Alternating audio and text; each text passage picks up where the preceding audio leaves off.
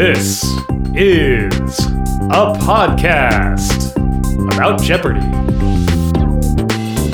Hello and welcome to Potent Potables, your weekly Jeopardy podcast where two former competitors bring you recaps and analysis of the week's Jeopardy episodes, a deep dive into a topic inspired by one of those episodes, and a quiz. I'm Emily. And I'm Kyle, and this is the week of July 25th, 2022.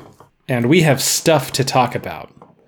So We sure we do. will get to that first off. Emily, how are you? I'm doing all right. Five ish weeks into sabbatical, and the home portion of the sabbatical is kind of winding down. I'm about to go for a week at the place that used to be my church camp when I was a teenager, but they also run like adult retreat programs. So um, it's a week of churchy stuff uh, with baking and uh, like a food and like bread theme. Hmm. Yeah. And then I'll be Like back that. for a little bit. And then off on a big road trip with my kids to Disney World again. Um, again. Again. Just can't Yeah. get enough. Um, Yeah. I mean, there's there's a bunch of reasons that th- I have a bunch of rationalizations. But Sure. yeah, no, we, we, we really liked it. We're just we're just doing the whole thing again, but in late August because you know what they say about Florida in late August. Everyone loves it. Great weather. It's the, it's the best choice. yeah, no, but it, it'll be fine. We'll we'll we'll make it work. Um, as uh, as Tim Gunn says. Um, uh, we'll, we'll take Yep. we'll take midday pool breaks, and uh, yeah, now we're we're excited, and that's uh that's going to be sort of part of the itinerary. But there's a bunch of other things, you know, family visits, and uh, we'll do some things in Washington D.C. and you know, this it, it'll be a it'll be a whole big adventure. So. Nice. Um, yeah, no, I think it'll be fun. It's awesome. Yeah. be- How are you doing? Uh, I'm doing fine. This is pretty much the end of my summer break. Uh, I go back to work uh, once this comes out, uh, you know, on Tuesday. So jumping back into it. But you know, I'm actually I'm looking forward to being about a month into the school year because I get that. for me, like one of quite possibly the hardest day of the school year for me is the first one because I don't like doing the I don't like going over norms and expectations. I know it's important and like it is something that I do. I just don't like it. I don't like doing all the intro stuff. I like being at the point where like we all get what we're doing and we are in it and we are like, you know, doing the work, we're making the music, we're doing like we're doing the stuff that I enjoy, right? like I didn't become a teacher to talk about how we talk to each other, right? That that's not me. But Yeah. uh, but I'm looking forward to it. I, I, it. I am feeling optimistic about the school year, and yeah, just uh, Yeah, things seem to be looking good. So feeling good. One thing that we do need to talk about before we get to the episodes. This is the last week of the season, season 38, uh, and the last few weeks we've kind of gotten to, you know, back to normal. We haven't had a super champ in a in how many weeks? Not sure, but maybe season 39 will also kind of return to equilibrium. Um, but uh, just a few days ago, Michael Davies put out a, a note about uh, Mayim Bialik and Ken Jennings. Um, they are both going to continue their hosting duties. Uh, Ken, it looks like, is going to be the host of the main game through December, as well as the Second Chance tournament and the Tournament of Champions. Uh, Mayim will do Celebrity Jeopardy. What else does it say? She'll take over from Ken in January and host a couple new tournaments. Like, what would these new tournaments be? They've already talked about the Second Chance tournament. What could, like, I, there's no mention of a teachers tournament, but I would assume we'd have a teachers tournament. And there Yeah. was the professors tournament, right? Like, maybe they're going to bring those back. Um, but he also talked about a number of things. Like uh, Emily said, you know, you're going on vacation here pretty soon. Uh, repeats are coming up, repeat episodes over the next six weeks or so. So we will be taking a break at least for a couple of weeks again. We'll probably hop back in before the new season starts because six weeks is a long time, but uh, we'll attempt to keep you updated on our social media. But they're also going to be doing Jeopardy highlights, like a three minute recap uh, every day. They're going to be stepping on our turf. Yeah, they they're starting a, a podcast, and Yeah. they didn't even ask us. Not even a courtesy call, not even an email. I would have hosted it for them. We could we could have moved over from Yeah. unofficial to official. Hey, we're we all we already have the setup. We already have the logistics planned. We already have this extremely professional thing where, like, I definitely remember to update the social media. And I definitely oh, don't. edit and post on a timely schedule that is extremely reliable. And we already reach most of the Jeopardy audience anyway. We love you, listeners. We love you so much, all seven of you. there's there's more than seven. There's more You know what? You know what? I was looking at the numbers and the last couple of months we've been up above like 125 every week Mm-hmm. in terms of downloads, which is which is which is more. So hey, that's Yeah. great. Um but yeah, they're going to be doing an Inside Jeopardy weekly podcast, I think. Yeah. Hosted by Jeopardy producers. An inside look at everything going on behind the scenes, which, you know what, I'm kind of okay with because Then we can make we can be like a podcast about their podcast. well, kind of. I mean, we can mention things that they say, but Yeah. also we don't know behind the scenes stuff. Yeah, that's right? true. So they they will be hitting stuff that we don't talk about, which is Mm-hmm. nice. yeah, that'll be good. Um, and they're starting it like w- when this when I finally get this episode posted, their first episode might be up Monday, you know, August first is what they're planning, and they're going to share. He's he said he'd share the his vision for Jeopardy's future. Uh, including new developments in the areas of pop culture and sports, which probably means like bringing back Sports Jeopardy or doing some, you know, kind of thing along those lines. A Jeopardy Honors Awards show, which what would that even be?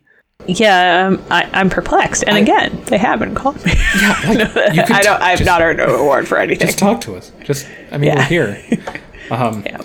And then this, this is what gets me. Uh, his biggest and most passionately held idea: a Jeopardy's Master League in prime time or on a streaming platform. What does that even mean? I'm so curious. Me too, because I'm like, And like biggest and most passionately held idea. That's those are that's those are some big words. Yeah. For like, I mean, they're they're For- regular size words, but, but but for the guy in charge, it seems like that means it's gonna be it's gonna be happening. And Yeah. like of course my imagination is running wild thinking like, well, I mean, does this just mean like there's gonna be like a rotating it, is this just a series of like Jeopardy champions who get to come back? Cause I would do that. Is it perhaps people who are, I don't know, uh, affiliated either officially or unofficially with the show? who maybe make a weekly fan podcast that Hmm. would then be able to, I don't know, make recurring appearances and be able to participate once more in Hmm. I wonder Jeopardy. if anyone like that would be available. I wonder if I bet I bet if they reached out they could find out. Yeah.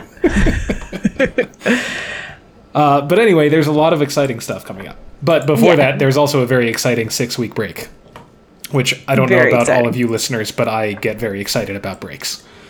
Mm. Uh, yeah. So so we'll we'll you know we'll have this episode. We'll be off a couple of weeks. We'll jump back in, and then the new season will uh, eventually appear. Yes, indeed. I guess we should probably talk about the Jeopardy though. So. Yeah. Yeah. Let's do that.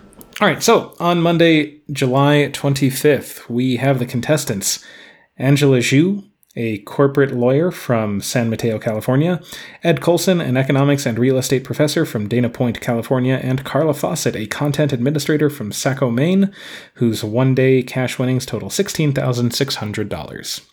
We have the Jeopardy round categories Eastern European history, breakfast time, eight letter words, chemistry, slow, and your role.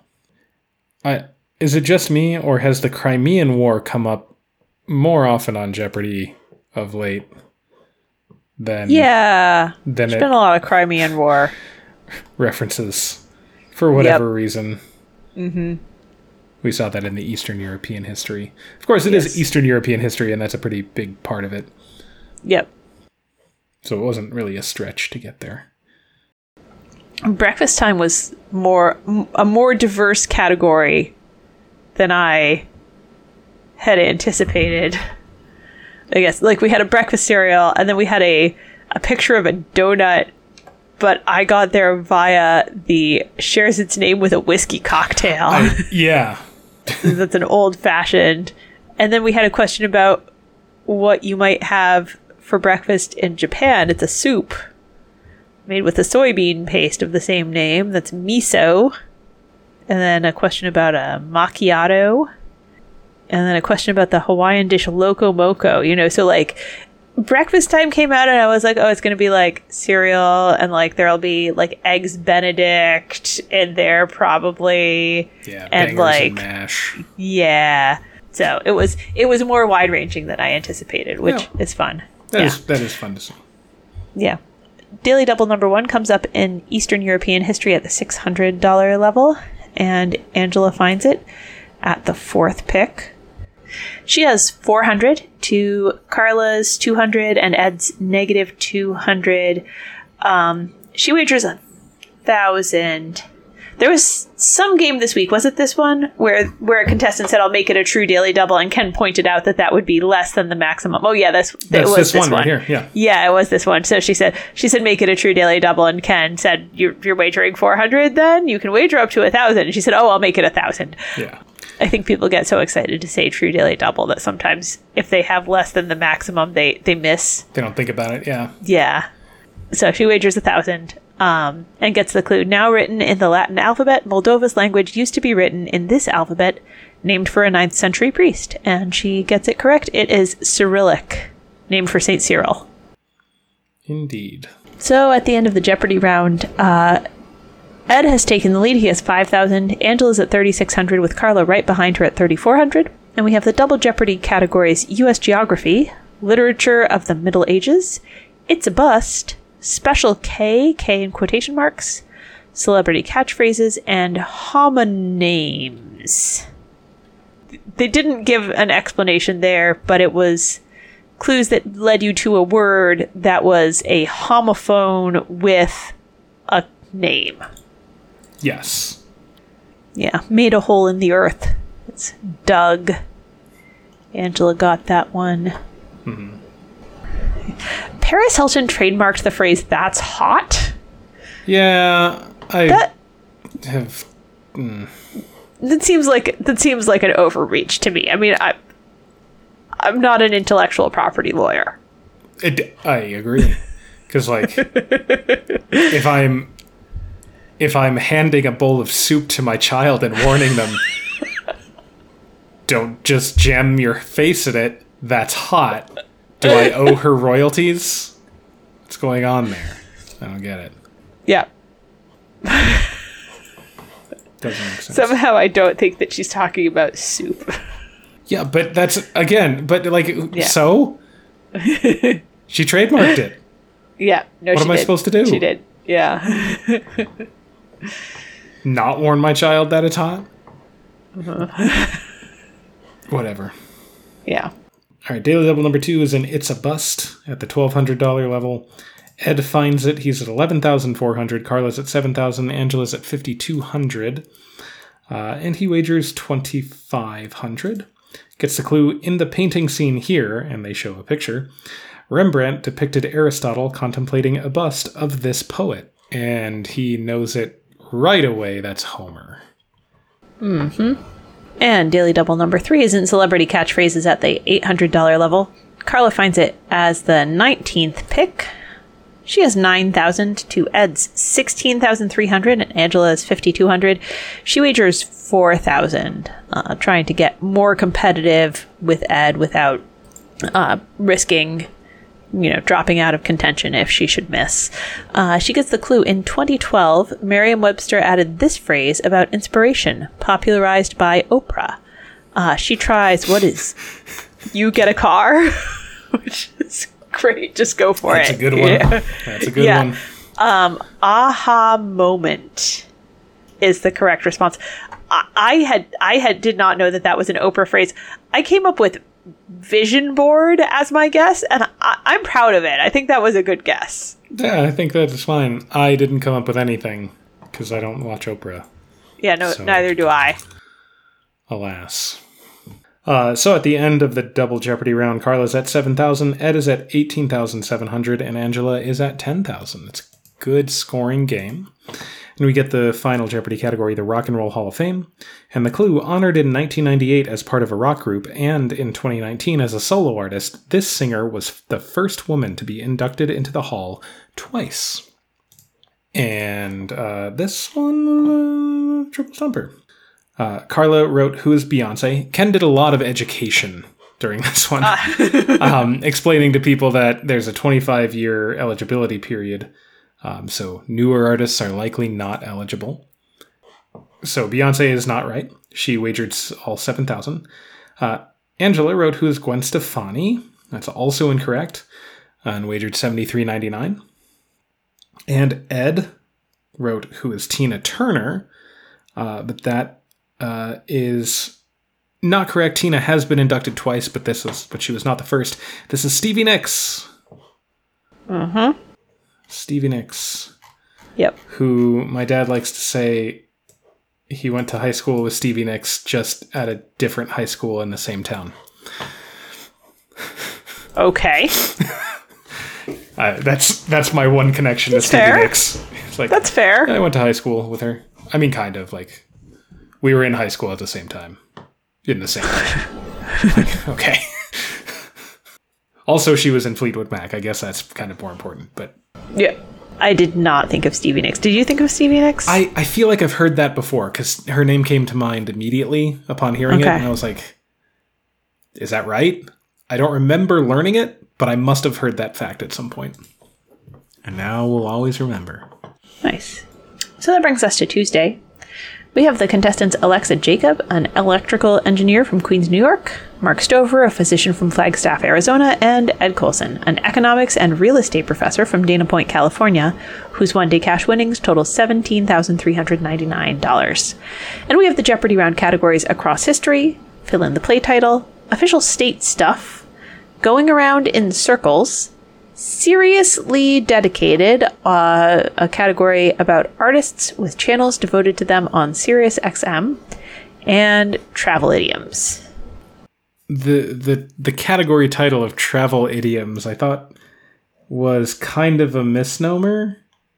Like they are idioms that have to do I, I like I guess it's accurate. It's just like to have your first drink after abstaining for a long time is to do this tumble that's falling off the wagon. In my mind, that has nothing to do with travel. Yeah. But I guess like the I don't know. Yeah, I guess I, if the idea is the wagon is moving and you have fallen off. I, I yeah. Yeah. But I guess what else would you call them if not travel idioms? But they're not like I don't know. They're not some of them are that you- like some of them are vehicle idioms. right, But- They're not really like because I was thinking, okay, what are idioms that you would use when talking about travel? You know, but yeah. of course I couldn't come up with any. But still, mm-hmm. Do you find yourself as you're parenting probably yes. like f- saying it's an idiom more often than you had anticipated? Well, because you say something and then the kid's like, you "What does that mean?" Uh huh. Like that's that's a fair question because really it's nonsensical and it seems like it, it I've just brought this thing in out of nowhere. yep. So the answer, yeah, the answer is like, well, it's a saying and here's what it means. Yeah. Oh. I, I I say idiom, so my kids are gonna grow up talking like dictionaries, like me. So, whoops. Um, My kids just don't listen to me, so it doesn't matter what I say. the other thing that I do all the time, I'm trying to teach myself not to ask rhetorical questions. Mm. So yeah, I'll say something like, "Hey, would you like to set the table?" Yeah. And my kid will say, "No." and then I'll say, "It was more of a." And at this point, they'll just jump in and fill like finish the sentence. It was more of a rhetorical question, um, Nice. all the time. We, yeah, we have ended up with the, with the uh, I guess kind of training our kids to if we say something like that and they don't want to to ask us is that an ask or is that a tell and then we'll be like Ooh, that's a That's tell. good. That's good. it works sometimes Yeah. which which is better than no times so I'll, I'll take that but so then we Yeah. can we can clarify that was a tell the uh, the eight hundred dollar level of official state stuff showed a picture of the Appalachian dulcimer, which is the Kentucky state instrument. It's a really cool instrument, and it is very regional. Like you know, there are a lot of instruments that are like I don't know, kind of associated with a place, but people play them all over. Uh, that is really not true of the Appalachian dulcimer. Not to contradict you, um, but weirdly, I have no idea how this came to be the case. But my mom played dulcimer when I was growing up. well, did she play dulcimer? Did she play Appalachian dulcimer? I mean, I'm looking. Lem, hold on. Let's see. What does a non-Appalachian dulcimer look like? The thing she played looks like the pictures I'm seeing of an Appalachian dulcimer, although maybe there are differences that I'm not aware of. well, she might have. But I mean, but yeah, it was this long, na- like the the long narrow body with kind of the double like curvature like Yeah. that, I I mean, and like we're did- not Appalachian at all. She it, she grew up in Indiana and then moved to Connecticut. I don't know. I'm gonna have to ask her how it is that she came to play the dulcimer. okay, Yeah, curious. she's very into folk music though. So well, I mean, yeah, that would be that's a good she also listens to the podcast sometimes. Hi, mom. Tell me why you play the dulcimer. Yeah. All right, well, fine. Some people outside of Appalachia play it. only only I mean I I, I At can't say I've met one. two I, I can't say I've met a second one so All right. Daily Double number one is in the Across History category at the $600 level. Pick number 16, and Ed finds it. He's at 3000 Mark's at 2400 Alexa's at 1000 Any wagers? Only 1000 Gets a clue from the 1600s to the 1780s. Quote unquote guests were sent to this structure, a state prison, via lettre de cachet, a direct order from the king. And uh, Ed knew that was the Bastille because he listened to my podcast from two weeks ago that is the reason to my, to my deep dive. Yes, because I talked about those with the Marquis de Sade. yep At the end of the Jeopardy round, Ed is in the lead at 7,200, Mark is at 5,000, Alexa is at 2,800, and we have the double Jeopardy categories Mountains, Idle Talk, I D O L, Idle, uh, Scientific Laws and Theories, Middle Names, From Film to TV, and What's in Your Gullet. Which that was a fun category. It's just uh, different words, like the fancy scientific words for for for things that eat things. yep yeah if you're apivorous you get by dining on these and Alexa got it it's bees Bees. yeah an apiary is like Where you It's keep a- it's a-. Yeah. Mycophagists. People who eat mushrooms. So, yeah, I thought that was a very fun category. Yes, I enjoyed it. At the $1,600 level of scientific laws and theories, I thought I saw Mark have the same thought process I always do. Uh, with the clue, this British doc who developed germ theory was the son of a microscope pioneer also named Joseph. And I thought I saw him ring and then go through the, it's not Pasteur, it's the other one. What's his name? It's like the mouthwash. Lister. and then he got it.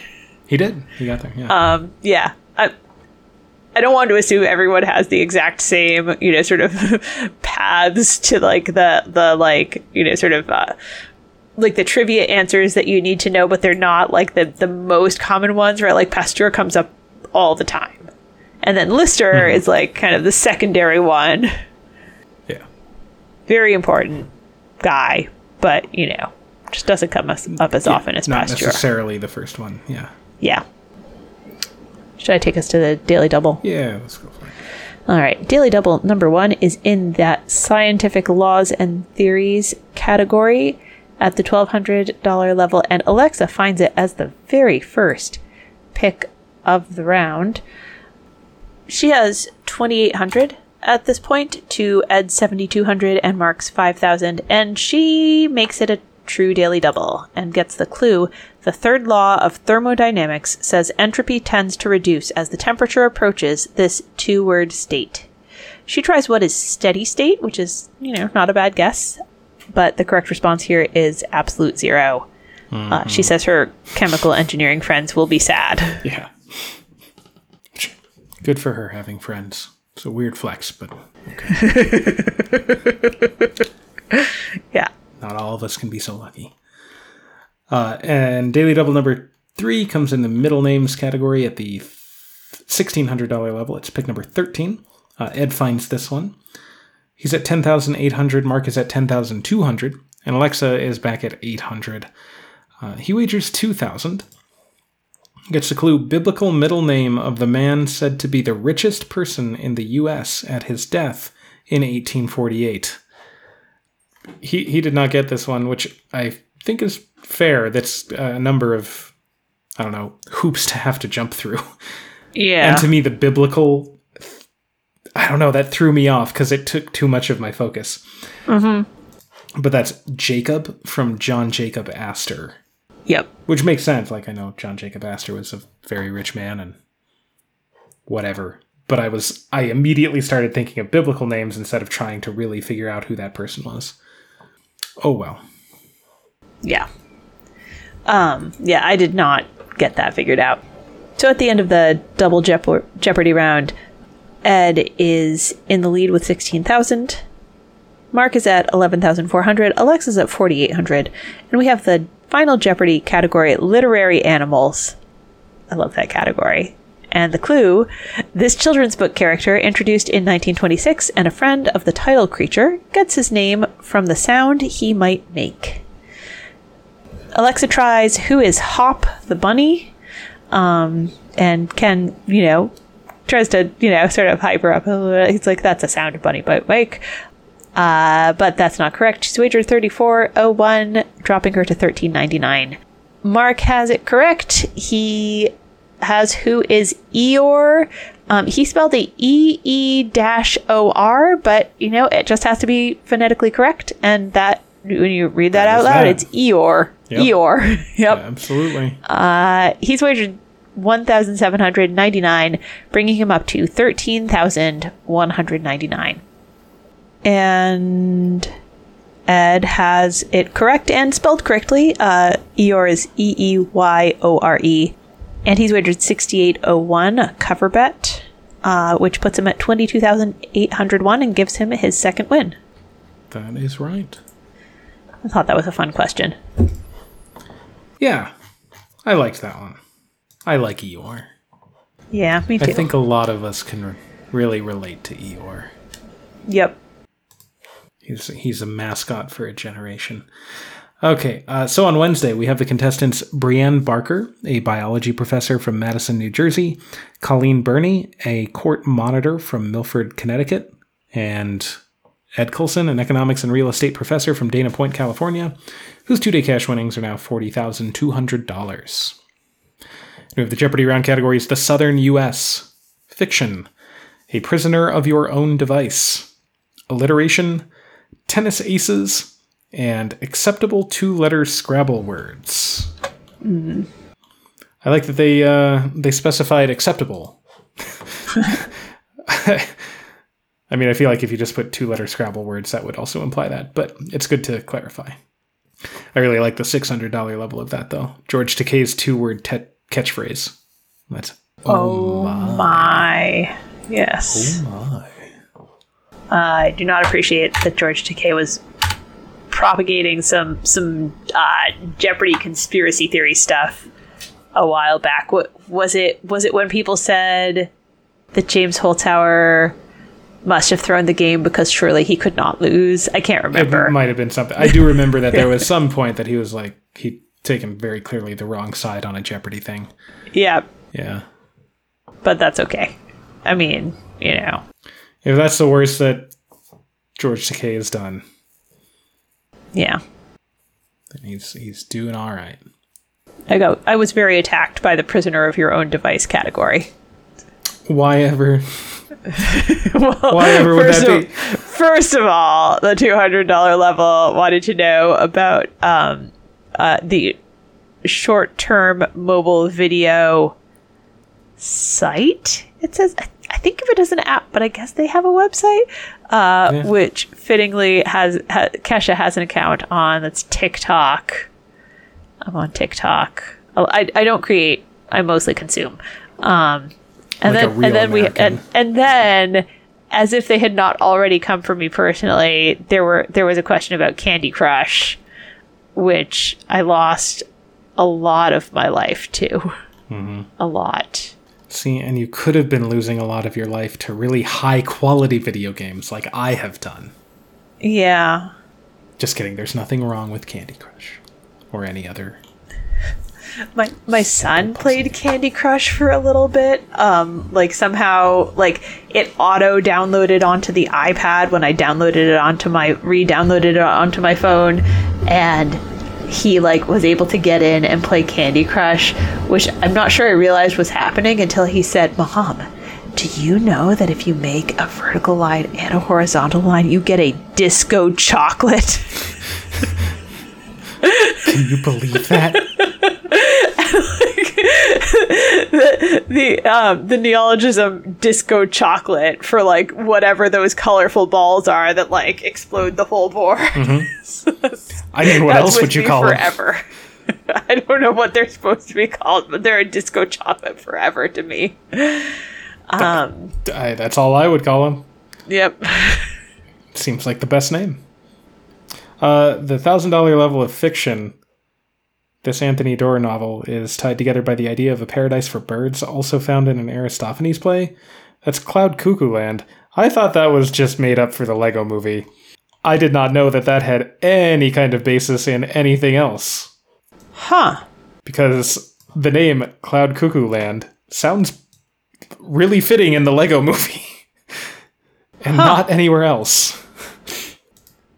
Wait, Cloud Cuckoo Land was in the Lego movie? Yeah, it's where they uh, it's where they go to make their plans with all the other people. Right. Where Abraham Lincoln flies away on his rocket chair. Yep. God, I love that movie. Yeah. I love that movie so much. It's a great movie. yeah. I need to add that Anthony Doerr novel to my reading list, Apparently, by the way. All right. Uh, Daily Double number one is in the Southern U.S. category at the $600 level, and Brianne finds it as the 13th pick. She has 2000 at this point, it adds 2400 and Colleen 600. She wagers 1500 of it, so she's looking to take the lead. And she gets the clue. It's estimated that there are as many as 70 streets in Atlanta with this fruity nine letter name. I love the word estimated here. there's no way of knowing. Who can really count? It's more a state Uh, of mind than a real number. Yeah. It's if you've ever been to Atlanta, you I think will get this one pretty easily. Brianne gets it. It's Peachtree. So at the end of the Jeopardy round, Brianne is in a solid lead with 8,700, Ed's at 3,600, Colleen's at 2,000, and we have the double Jeopardy categories Notable Women, Oscar winners' TV roles, The Animal Kingdom, Transportation, BC in, o- in quotation marks, and AD. Which I, I guess AD was just stuff that happened. in the last 2022 years. Right? Yeah, I thought it might be a little more, a little more focused, but uh, apparently not. yeah. Okay, so the $1,200 level of transportation reminded me of one of my favorite bits of etymological trivia, which I'm going to subject everyone to now. Uh, the clue is Greek for circle, gives us the name of this helicopter relative. And um, they had a video, or maybe it was a picture. Um, it was a triple stumper. Gyrocopter is the answer they were looking for. And one of my favorite weird etymologies. So, helicopter, you would think that it breaks into like heli and copter, right? And then you're like, well, hell, like, is it sun? Like, what does copter mean? Like, I don't know. Um, it's it's not. Uh, it, that's not. It's helico. It's like helix, and then tear, like wing, uh, like a pteranodon with the silent P, which suggests to me that it should be gyro. Yeah. Gyropter, Unless right? it's like, right because the co is from is from the end of the, helico, hel- yeah. yeah. from helico yeah but yeah it's it's not heli and copter it's helico and pater Sure. yeah. yeah helix wing which i don't know i just think that's really fun I do too. Yeah, it's it's an interesting one because it doesn't make as much sense. Like it's not as intuitive, right? We think of it otherwise. Yep. So i had just before i saw this episode i saw a video of orcas like hunting down a great white shark to eat its liver. Um, and so when I saw the $1,200 level of despite being apex predators, great white sharks are hunted by these cetaceans, which remove and eat their livers, I was like, well, it can't be orcas because like that would be too much of a coincidence. But it was. It was orcas. absolutely was. yeah. Which is and eat their livers. How do animals? I don't know. That seems. Wouldn't they just eat the shark? right? Like, wh- why do they get picky about certain parts? Mm-hmm. And also, Yeah. how do they figure that out? Yeah. Yeah. So it's wild. Yeah. Yeah. How do they figure it out? Everything is a mystery. I mean, probably a, a liver smells different, and Yeah. know.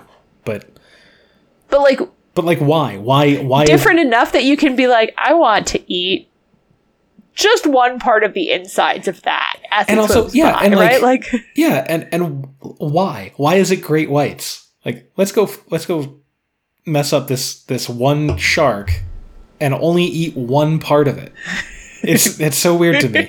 I it doesn't make that sense. That is something that is supposed to be reserved for us as humans. yeah, we're the ones with the And the goofy- orcas need to step off. Yeah, we're the ones with the weird eating things. Let us have this, orcas. Maybe the orcas should start um, having farms where they force feed the great white sharks so that the livers will be more scrumptious. Maybe. Yes. Um, Just like okay. I mean, if we're they're not gonna gonna- go. We're not gonna go down this road. I don't. I don't want to get into. I don't want to get into that. Yeah, the ethics of foie gras are like, I don't want to think about it. But like veal is just so tasty. yeah i i am like veal like i i don't know. I'm not i'm i am not a huge veal consumer but like foie gras like i understand how unethical it is. And having tasted it i just i just make an exception for myself on that just- one. Like, i'm sorry. If it i was, try to do the right thing in most areas of my life but the foie gras just tastes really good. If it's so bad, why did God make it taste so good? oh gosh Answer me that. yeah no that's that's the question Uh, all right, I should go to Daily Double. yeah Uh, all right, Daily Double number two is pick number two in the round. It's early on. It's in the Animal Kingdom at the eight hundred dollar level. Uh, Ed finds it. He's at four thousand. Colleen's at two thousand. Brienne is up at eighty seven hundred, and he bets all four thousand, which I think is very smart in this situation. Gets the clue. This North American marsupial has a gestation period of as little as twelve days. Um, and he names the only North American marsupial. Uh, that's an opossum. Yeah. Possums are interesting creatures, and also I find them terrifying. They're so cute. What's terrifying about them? Is it the wickedly sharp teeth? Yeah. Is it the they're the, they're the- big too. They're big. Yeah. One time I was taking a walk at night in Central Park trying to hurry up and go into labor before I got induced. And two possums fighting just sort of rolled out on the path in front of me. And they're terrifying. They're terrifying animals. Is it their their evil looking red eyes and yeah the fact that they look like they've already been flayed? Could it be any of those things? It could be it could be that they're like everything unpleasant about the way a rat looks, but like maybe maybe 60 times the size of a rat like Yeah. I don't know. They're, they yeah. I just think they're cute. Whatever. Anyway, Daily Double number three is in transportation at the $1,600 level, and Colleen finds it at the 29th pick. Uh, 11th hour Daily Double here. Uh, she has 11,200 to Ed's 17,600 and Brienne's 14,700. Colleen wagers 3,000, which, on the one hand, she will still be theoretically within range if she misses. On the other hand, if she gets it right, she's still going to be in sec- in third place. Yeah. Um, so I would I would go bigger here. I think. Anyway, she gets the clue. This type of sturdy horse drawn wagon of early America got its name from the Pennsylvania region where it was developed. She tries what is a buggy, but a Conestoga wagon is the correct response, which came to mind for me, but I wasn't sure if that was a Pennsylvania region. So I mean, it- yeah, yeah. It sounded right, and Yeah. it's the only like specific name for a wagon that I could think of. Yep. So I was like, mm, seems seems reasonable. Yeah. So she drops a little bit. Uh, so at the end of the double jeopardy round, Ed has lead at seventeen thousand six hundred. Colleen is at eighty two hundred, and Brianne is at fourteen thousand seven hundred. We get the final jeopardy category: real people in poetry, and the clue: Milton wrote of this contemporary. When by night the glass of him observes imagined lands and regions in the moon. Colleen uh, did not offer a guess and uh, wagered 2200. Brianne offered who is John Donne, a poet, uh, and wagered 3000, which is a good bet. Uh, so she drops to 11,700. Uh, and Ed guessed who is Spenser and made a cover bet of 11,800. Uh, Spenser was also incorrect. They were not looking for a poet, they were looking for Galileo. Mm-hmm. By night, the glass of Galileo. Did not did not get there. I definitely was thinking, trying to think of poets. Uh, you know, I, I figured out that Milton was probably writing about someone else who was not a poet and uh, guessed Galileo, Nice. hoping that the time period was right. But yeah, it would have been my guess, but I would not have been confident. So, but a tricky one there. I think um, this contemporary maybe maybe led people to think more colleague than just Person who is alive at the same time. yeah. Yeah. Yeah. Well, that brings us to Thursday, where we have the contestants Katrina Hill, a nonprofit professional from Alexandria, Virginia, Heidi Reese, a patent examiner originally from Bay City, Michigan, and Brianne Barker, a biology professor from Madison, New Jersey, whose one day cash winnings total 11,700. And we have the Jeopardy round categories the Industrial Revolution, You Call Yourself a Fan, a fashionable category, 40 Years of USA Today, team rhymes. Each correct response will rhyme with the word team. And West Virginia and regular Regular Virginia. Virginians definitely do not call it regular Virginia, No, but that was um but that's it's the Jeopardy joke, right? It was um Yeah. I don't remember which contestant it was who called it regular Virginia. One of the Jeopardy writers tweeted about it like I just had to. I couldn't I couldn't not do it. I don't remember. that's this is great. No, I'm I'm, I'm going down the rabbit hole now. Oh, oh, this is great. It's very good. Yep. Oh, they were looking for a state. Somebody somebody guessed Tennessee, the next person guessed West Virginia, and then the next person guessed regular Virginia. Mm-hmm.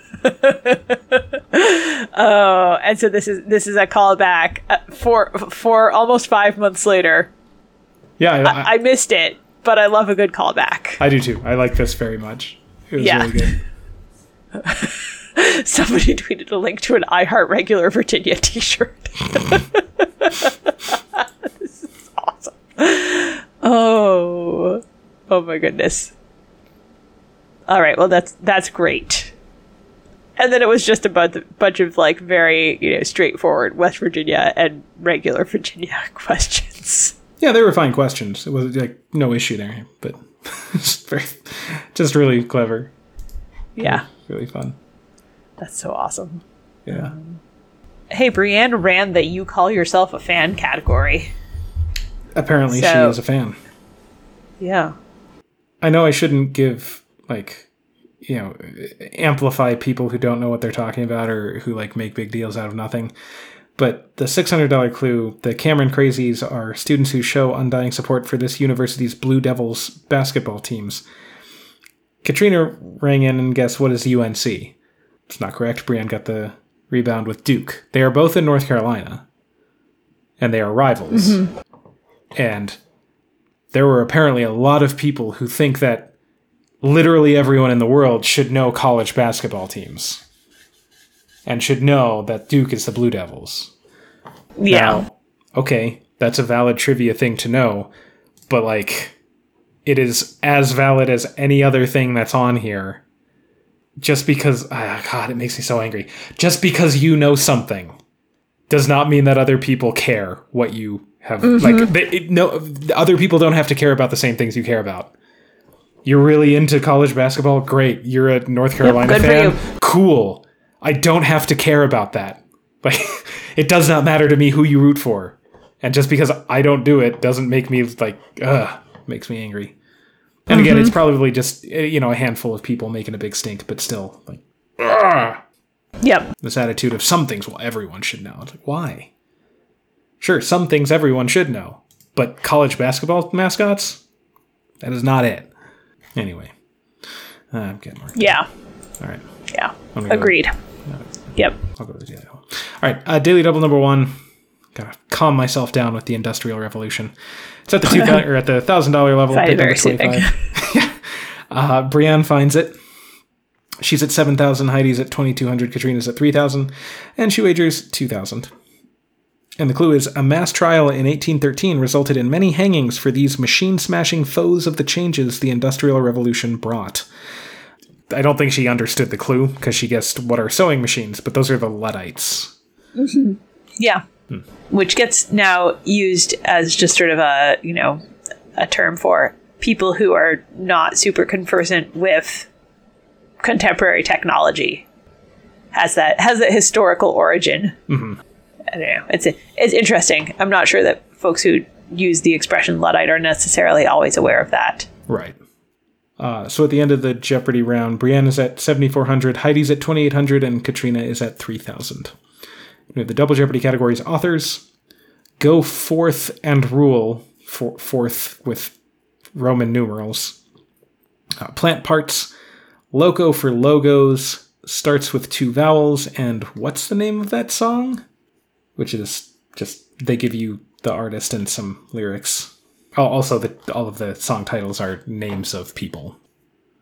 $1,200 level of Go Forth and Rule.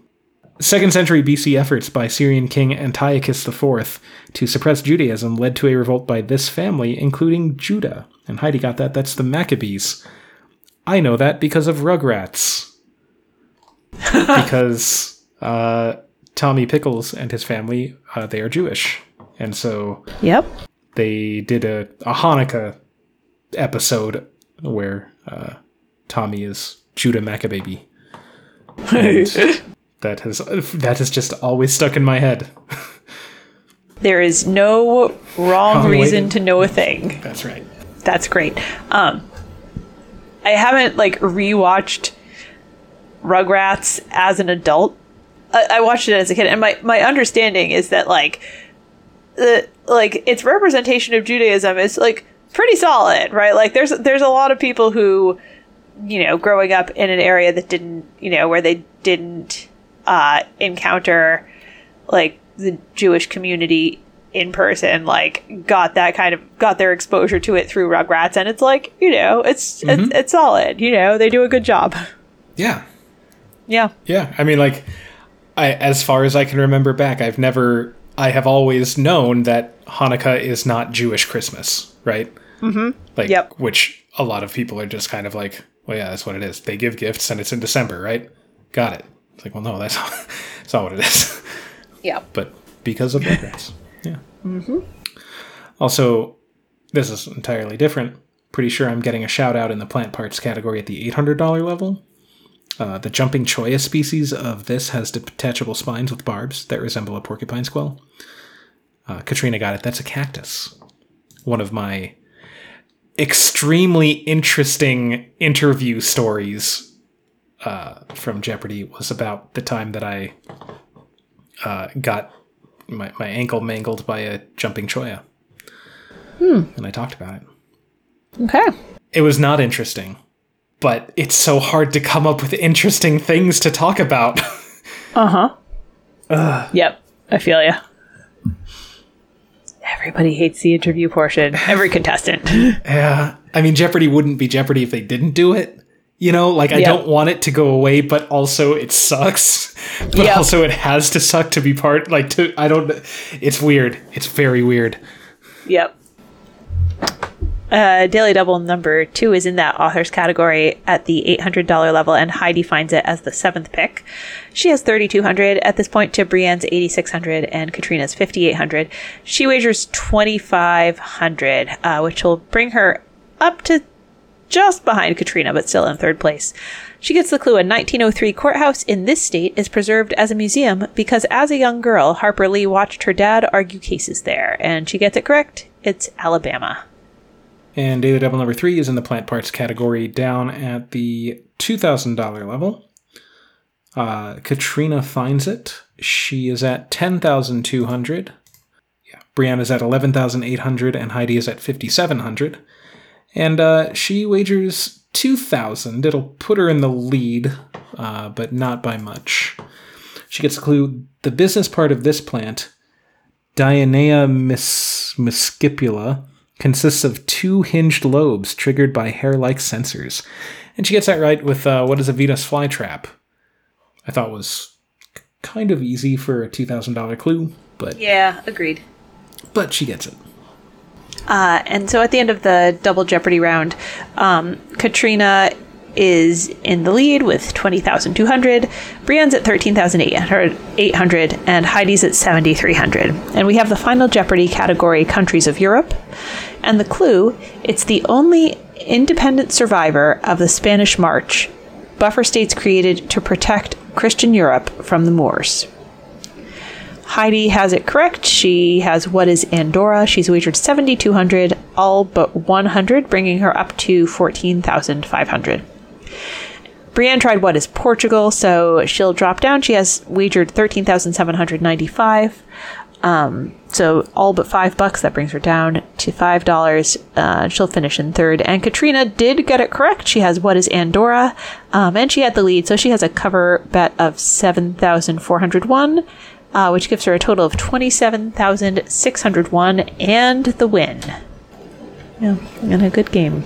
Yeah, that was a good game.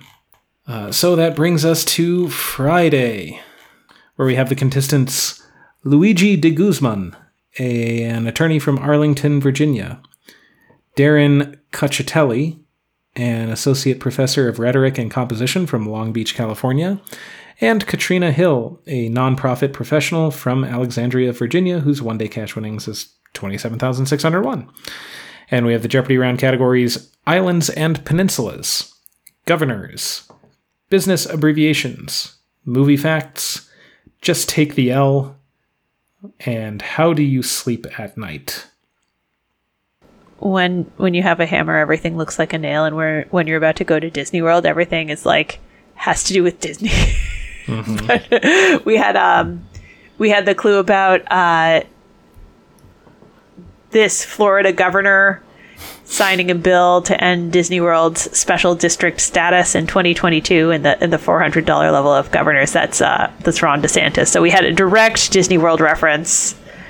Uh, Luigi got that one, and uh, and then we and then we also had a question about Up, which is you know Disney owns Pixar now. Right. I guess we also had some Star Wars stuff in there. Yeah, yeah, we did. Um, it's like, oh, it's Disney. Ah. Of course it is. Um, Everything's Disney. yeah. Um, Daily Double number one is in Islands and Peninsulas at the thousand dollar level, and Luigi finds it as the sixth pick. He has 1800. Uh, Katrina's at zero, and Darren's at negative 800. So he's the only one with any money, and he makes it a true daily double and gets the clue 55 miles from Siberia, the westernmost point of the North American continent, is on this peninsula named for a man big in Alaskan history. And it looked to me like he was kind of guessing, but he gets, gets it right with what is the Seward Peninsula. So at the end of the Jeopardy round, uh, Katrina's in the lead with 7,000. Luigi's right behind her with 6,800. Darren's at 2,800. And we have the double Jeopardy categories history, French phrases, character study with us with the C in quotation marks. Um, Ken sort of did the contestants a favor by really hitting that C really hard every time he said the category name. Mashed up sitcom titles, watercolors, and let's go fishing. I don't know how many times Ken had a chance to say character study, but when he when he did, He made He, it very like- clear. yeah, Made it very clear. it's it's the contestant's job to remember the category and to like make sure their answer fits within the category, Yeah. but the host can sometimes help them out a little bit. I mean, Alex would do that too. Yeah, he sometimes would. Like, yeah, just remember your category or whatever. Yeah. Would you consider King of the Hill a sitcom? Yes. Okay. So do you think they would have taken King of the Hill and The Big Bang Theory as a response for the $400 level of mashed up sitcom titles King of Theory? Mhm. Yeah. Yeah. Um. Absolutely. I okay. Mean, it, it it is not live action, which a lot of times people will point to as like, well, it's a cartoon. Like, yes, but it is a situational comedy in exactly the same way that any other sitcom is. yeah. It just happens to be animated. Yeah. They seemed to be looking for a King of Queens there. That was the response that Sure. Luigi provided, and it was expect- accepted. But I wondered to myself they would have uh, whether they would have taken that. Um, Katrina clearly has been listening to the back catalog of the podcast. It is the only possible reason she could have gotten the $800 level of watercolors. She not only provided the story for creations like Benjamin Buddy, Bunny, but also vivid watercolors. Uh, that's Beatrix Potter. I did a very early deep dive. Very early, one of the first. Yep. And uh, Darren clearly has listened to your Salvador Dali deep dive. Only way So you many- could ever know about Dali. So many topics we've covered. We're running out. seriously though there are there are some weeks where like the appealing triple stumpers i'm like "Mm, we've already done that That's true. That's true. We are, yeah. At, at least we're covering the things that people miss, so that's good. yeah We might just have to start picking other things. Uh, Daily Double number two is in the history category at the $1,200 level. Darren finds it. Pick number nine, he's at 7,200. Katrina's at 6,200. Luigi's at Luigi's at 9,200. He wagers 2,000, so he'll be tied with Luigi if he gets it right. And he gets the clue in January 1536, this royal gave birth to a stillborn male child. By May, she was deceased. Uh, and he cannot come up with it, but that is Anne Boleyn. again connecting to a recent deep dive Yes. yeah um and daily double number three is in character study at the $1200 level as well darren finds this one too um this time he has 6000 to katrina's 6200 and luigi's 9200 oh yeah their scores haven't changed It's only been a couple clues. Yeah, it's only been yeah. Dar- Darren had one correct clue between daily doubles, so he he wagers three thousand and gets the clue. She's the heroine of Wuthering Heights, and Alex Trebek loved to imitate Laurence Olivier, repeating her name. I'm not sure how often Alex Trebek is like name checked in the content of the clue itself. A couple times though. This time, and I think I think last week there was one, but There I may have be been, wrong. yeah. Anyway, he gets it correct uh, with Catherine, Catherine Earnshaw. We've talked enough about Wuthering Heights. Yeah. yeah. I don't especially remember Alex doing that particular impression, but he had a bunch of bits. he did. He he had some Yeah. he had some regular go tos. Uh, so at the end of the double Jeopardy round, Katrina is at eleven thousand eight hundred, Darren is at eleven thousand, and Luigi is at twenty thousand eight hundred. This is a high scoring game. And we have the final Jeopardy category, Tech History. And the clue for about 20 years after its invention, it had few practical uses. Then suddenly, it revolutionized grocery checkouts and home audio. Darren, actually, all of them got it correct. Darren wrote, What is laser technology?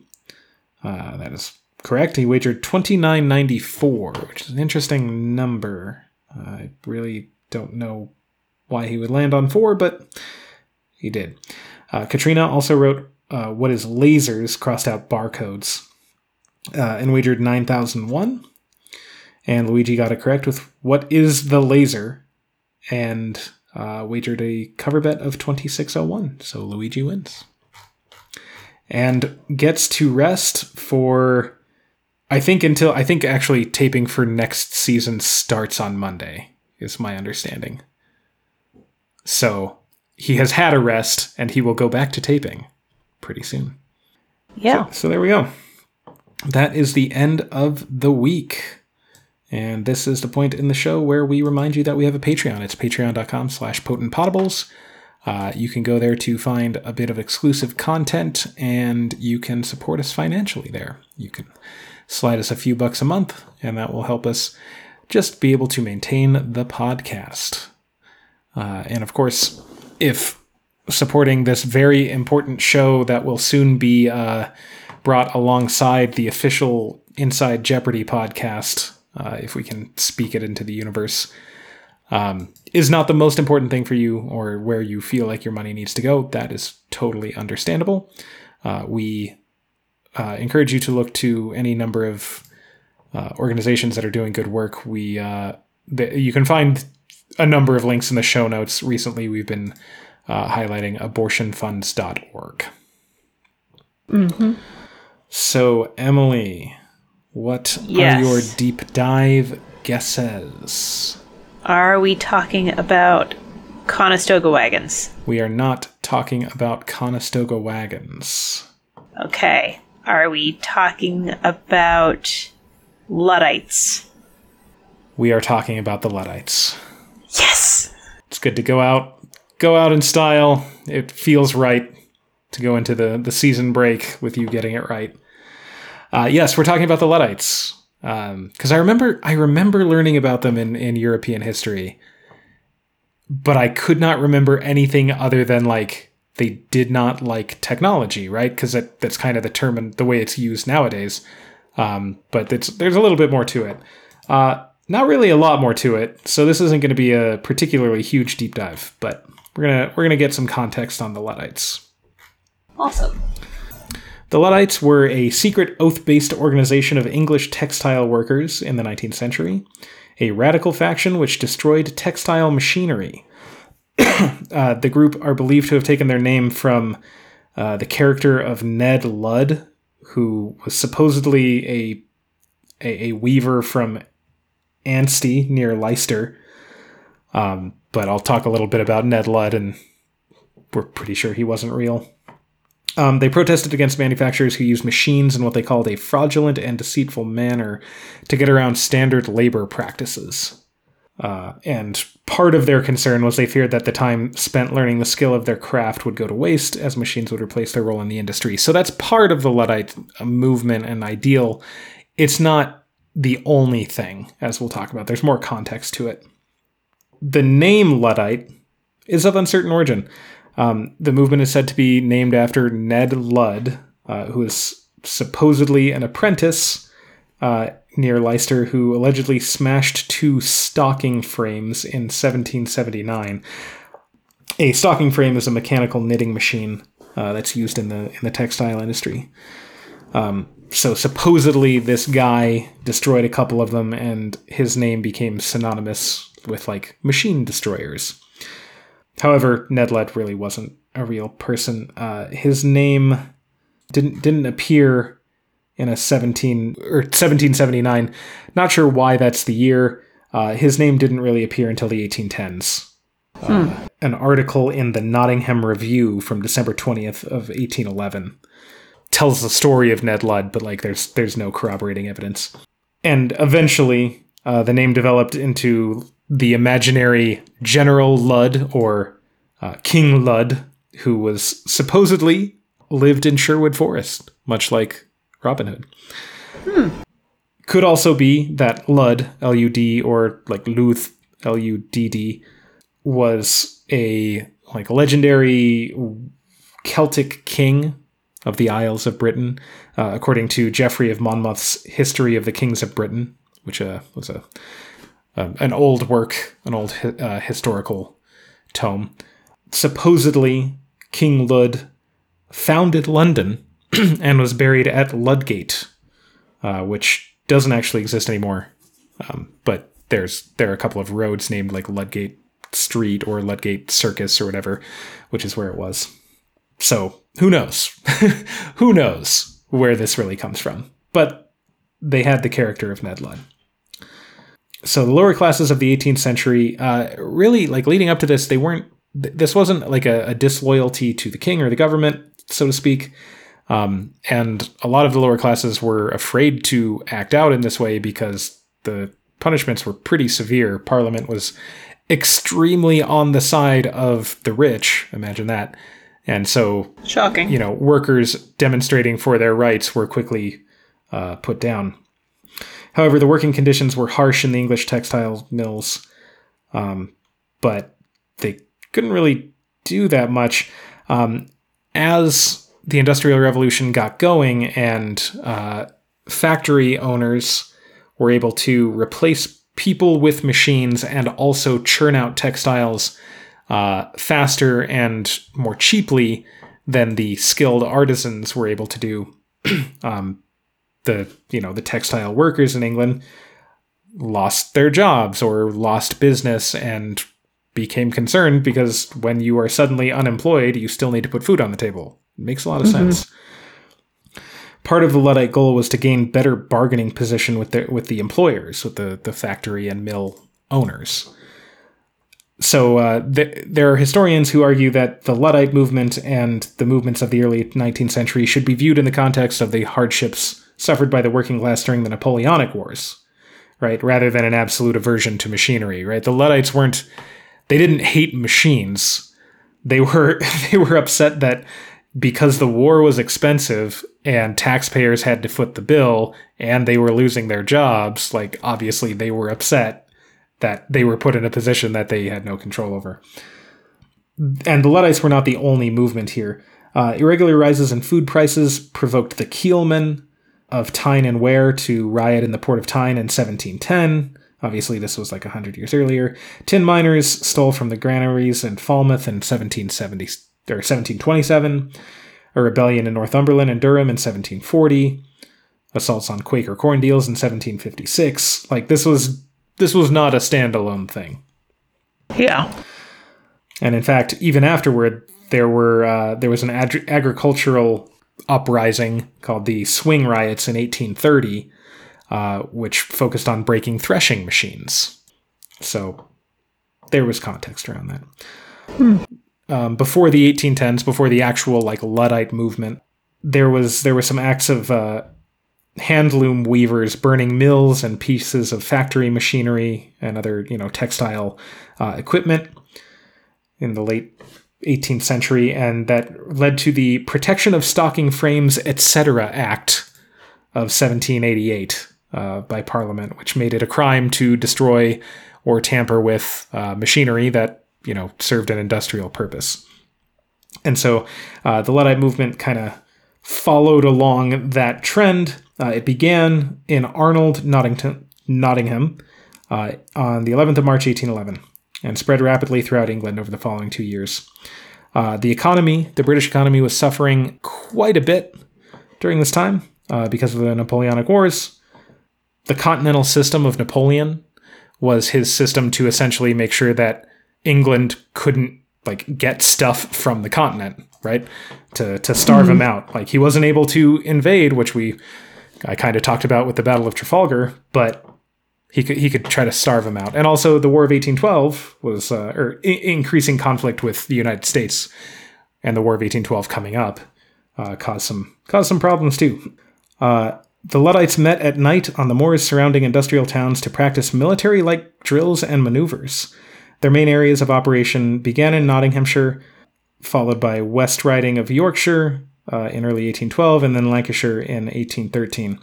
Uh, they went around and they smashed stocking frames and cropping frames and other uh, machinery. There was no national organization, but they they were you know they trained, they knew who they were, and it was like a like I said a, a secret oath organization. Like you knew who the others were and they kept it on the down low. They did face off against the British Army at Burton's Mill in Middleton and Westhoughton Mill? Westhoughton, I don't know how to pronounce it, uh, in Lancashire. Uh, and they also sent anonymous death threats and possibly attacked magistrates, food merchants, uh, among others. In Loughborough, they smashed Heathcote's lace making machine in 1816. In 1817, an unemployed Nottingham stockinger, stockinger, stockinger, I guess, and probably ex Luddite named Jeremiah Brandreth led the Pentrick Uprising or Pentrick Revolution, which was an armed uprising unrelated to machinery, but it can still be viewed as kind of like a uh, like an outgrowth of the Luddite movement. Mm. So pretty quickly, the government got involved. Uh, again, the middle class and upper class upper class were solidly against the Luddites because they were working class people and they were causing problems. Um, so the British Army clashed with them on several occasions. Uh, and at one time, there were more British soldiers fighting the Luddites than there were fighting Napoleon on the Iberian Peninsula, which is interesting. One group of Luddites, led by a man named George Mellor, ambushed and assassinated a mill owner uh, named William Horsfall of Ottiwells Mill in Marsden, West Yorkshire. Uh, the four men were arrested, and one of the men turned informant, which led to the other three being hanged. Lord Byron was one of the few lords who uh, took took the side of the workers. Uh, he denounced what he considered the plight of the working class and the government's policies and ruthless rep- repression. Uh, he argued in the House of Lords in 1812 about it, and he didn't really get to do much. he did not make much headway. He made some enemies among the lords, but uh, the the British government really just moved to suppress the Luddite movement pretty quickly. They had a mass trial at York in January 1813, which uh, we learned about in the uh, Jeopardy clue following the attack at Cartwright's Mill. Uh, they charged over 60 men, including Mellor and his companions, with various crimes. Uh, some of the charges held, uh, however, many of them, many of the, those charged were were released. Uh, but the, the harsh sentences of those found guilty, which included execution, execution and penal transportation to Australia, quickly ended the movement. Uh, Parliament made machine breaking or industrial sabotage a capital crime with the Frame Breaking Act of 1812, which was a kind of an addendum to the uh, earlier Protection of Stocking Frames, etc. Act. Lord Byron opposed the le- legislation, but not very many other uh, lords or members of parliament did. So that was like that was basically it. The Luddite movement. There wasn't really a main leader. Uh, it lasted for a number of years in various kind of like uh, manifestations, and it was really less of a we hate machines and technology and more of a we need livelihoods and means to survive, and we're going to do it however we see, you know, however we're able. Uh, so in the 19th century, occupations that arose from the growth of trade and shipping in ports, and also in domestic manufacturers, were notorious for precarious employment prospects. So the Luddite movement kind of inspired and continued the, the lower class movements in these different industries. Uh, and so there were periodic outbreaks of violence in a number of different settings. You know, whether that was dock workers or, like I said, the uh, the swing riots um, among agricultural workers. Uh, we see this continuing on basically until the basically until the Second World War. I guess the First World War for for England. Um, it's after the Second World War that the new welfare system was put in place, uh, and so a different kind of approach to dealing with poor and working class people was was established. Nowadays, the term Luddite is often used to describe someone who is opposed or resistant to new technologies, neo-Luddism is kind of the term to uh, describe people who are, you know, opposed to forms of technology, especially new technology. A manifesto drawn up by the Second Luddite Congress in April of 1996 in Barnesville, Ohio, called it a leaderless movement of passive resistance to consumerism and the increasingly bizarre and frightening technologies of the computer age. Cool. Hmm. And so, yeah, that's that's Luddites. So there we go. Nice. named after the fictitious character of Ned Ludd. And uh, yeah, they were textile workers who were fed up with the conditions that they were put in. That makes sense. This has been this has been very helpful. So thank you. You're welcome. So, are you ready for a quiz? I am always ready for a quiz. This quiz might seem a little weird. I had a, I had a hard time coming up with questions um, because you know as I as I read through it, there's not a lot of specific detail and not a lot of names, right? And Not a lot of people or like particular things. But we'll, we'll we should do okay. All right, here we Okay. go. Question one: Luddites is spelled with two D's. Luddites with one D or Ludim is a Hebrew term referring to a group of people mentioned in the books of Jeremiah and Ezekiel. Some scholars suggest that they are Lydians from Asia Minor, others place them anywhere west of Egypt from Tunis to the Atlas Mountains. However, it is clear that the Ludim are not descendants of Lud, son of Shem, son of what rainbow loving Genesis character? Uh, Shem is a son of Noah. That is correct. I was pretty sure you'd get this one.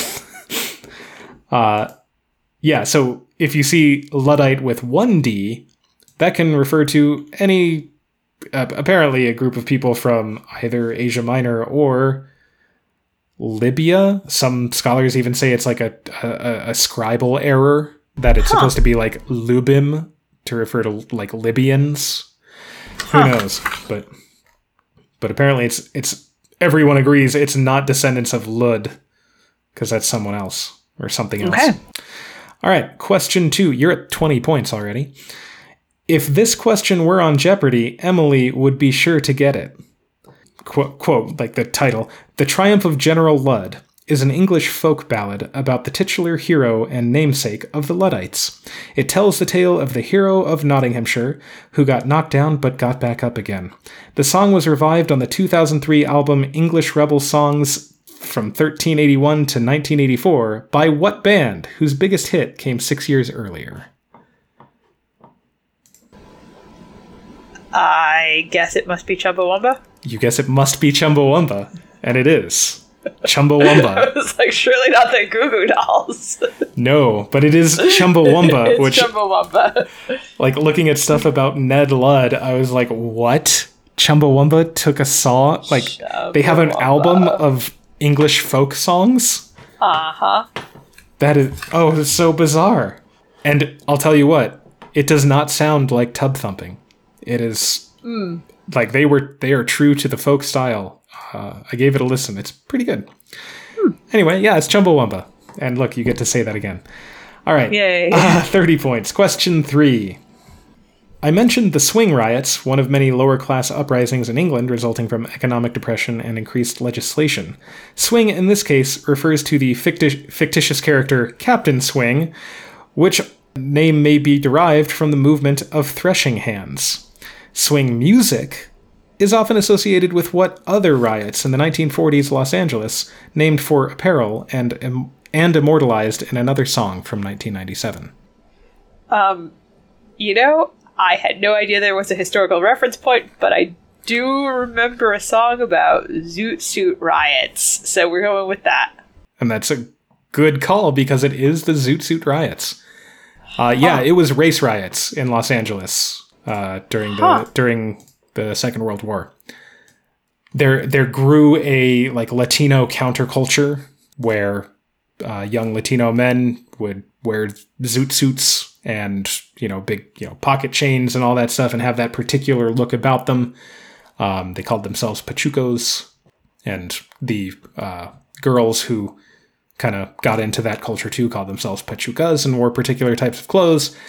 Yeah, it, it's a it's a really interesting episode. Uh, not a very happy one since it's basically the idea of it started with uh, white sailors on leave, basically getting into fights with local Latinos in Los Angeles. Yeah. Um, and then all of the media coverage was about how there are just rampant gangs of violent Latinos. No mention of the of the white sailors. But anyway, yeah, the Zoot Suit riots. All right, those are I gave you. I realize I have two 1997 music clues in a row, but uh, they're That's it's cool. That's that's the one year of music that I know, so we're all good. All right, you're at 40 points. Question four. Supposedly, Celtic King Lud is buried at Ludgate, which no longer actually exists, in West London. April Ludgate is the sardonic intern turned advocate on Parks and Recreation. She is portrayed by which actress, who also played Lenny Busker on Legion, Cat Adams on Criminal Minds, and most importantly, the voice of Grumpy Cat in the 2014 TV movie Grumpy Cat's Worst Christmas Ever? I can picture her, but I cannot remember her name.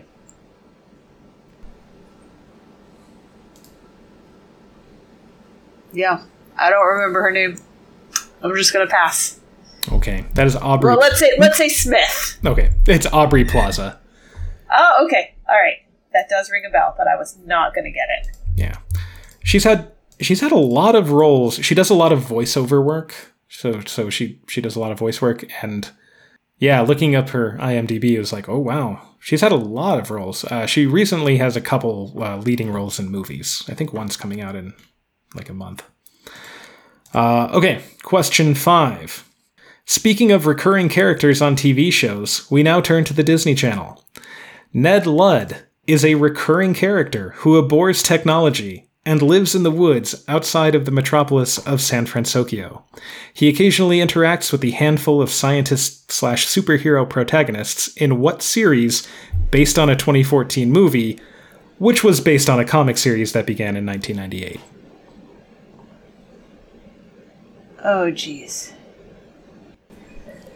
Um, I'm not coming up with anything. Um, the Eternals is a Disney thing that I have not watched, and I don't know what it's about, so I'm gonna guess that. Okay, uh, the Eternals is a Marvel. Uh, Oh no, it's it- Marvel. It is a Oh, Marvel thing, and it's also from like 2021. Ah, Uh, this is- that's a, that's very not the not the correct answer. It's not. Okay. This is Big Hero 6. Oh no, I've seen Big Hero 6. Darn it. Ah. Sorry. Oh, that's very embarrassing. Okay. That's okay. You still have 40 points. And our final category is current events. It's Don't- the last episode of the season. Okay. All right, fine. Let's, let's go big or go home. Let's, let's wager all of it. Yay. All right. Here it is. I'm going to give you zero. I know this is hard. No. Um, all right. As I said, neo Luddism is a fear or opposition to modern technology, either as a rejection of consumerism and escapism, or as a resistance to changes in industrial and work practices.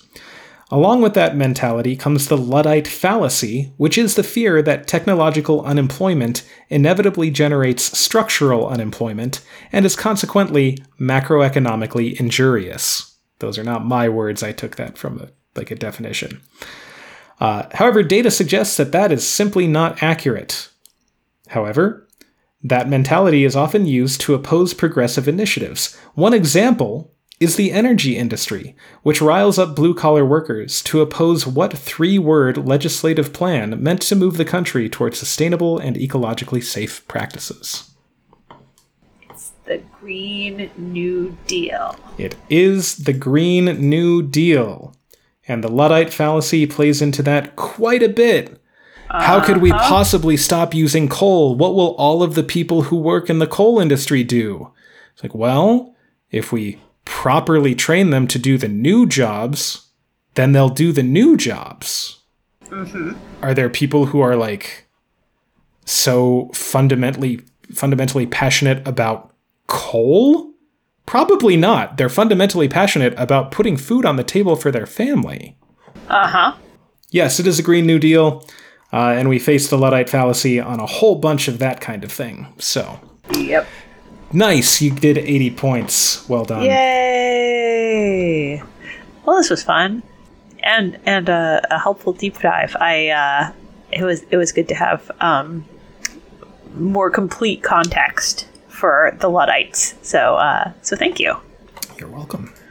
Yeah. Um, and thank you, listeners, for spending your time with us. Make sure to subscribe wherever you get your podcasts. Leave a rating or review if you would. If you want to check out our Patreon, it's patreon.com slash potentpotables. And if you have friends who are fans of Jeopardy, let them know about our podcast.